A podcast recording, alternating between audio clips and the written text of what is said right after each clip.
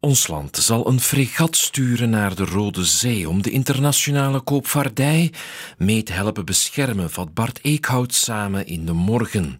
En dat is een belangrijke, verdedigbare missie, maar vanzelfsprekend en zonder risico is ze niet.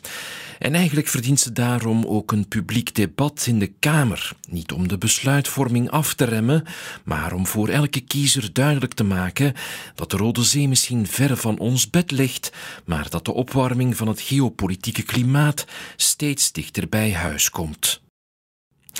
Het is goed dat er uiteindelijk is beslist om in te stappen in de Europese missie in de Rode Zee.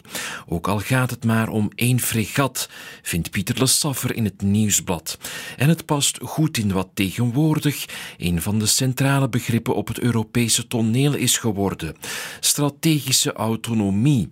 De Europese Unie moet meer zijn eigen boontjes kunnen doppen en ook minder afhankelijk worden van de Verenigde Staten wanneer het over veiligheid gaat.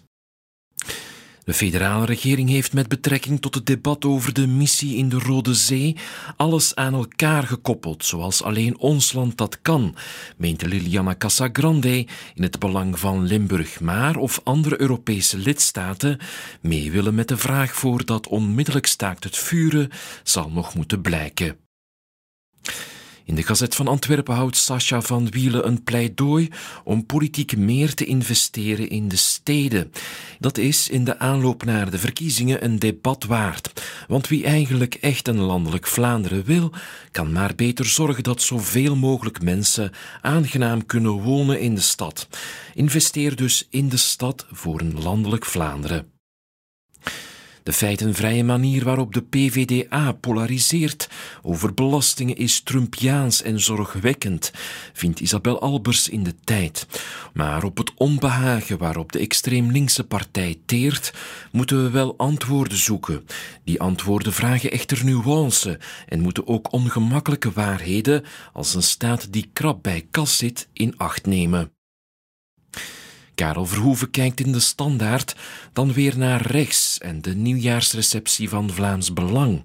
Uiterst rechts is zozeer de baas van het thema migratie geworden dat het overal in Europa gas kan geven op extreme voorstellen, maar tegelijkertijd toch geloofwaardigheid wint met de belofte dat het zo'n vaart niet hoeft te lopen als ze aan de macht komen. De N-V A is in Vlaanderen dan ook gewaarschuwd. Op de schop kan alvast het idee dat ze zelf ongehavend uit een avontuur met de steun voor uiterst rechts kunnen komen. Een van de redenen waarom het Vlaams Belang zo'n succesvolle partij is, zit hem in de duidelijkheid. Je kan het oneens zijn met hun standpunten, maar ze nemen wel heel uitgesproken stelling in, denkt Dimitri Antonice tot slot in het laatste nieuws. Ook wat Oekraïne betreft. De partij stelt openlijk verdere financiële en militaire steun aan Oekraïne in vraag. Maar eigenlijk is er geen tijd om dat debat te voeren, want dan is er binnenkort geen Oekraïne meer. Het is zaterdag twintig januari en dit waren de krantencommentaren.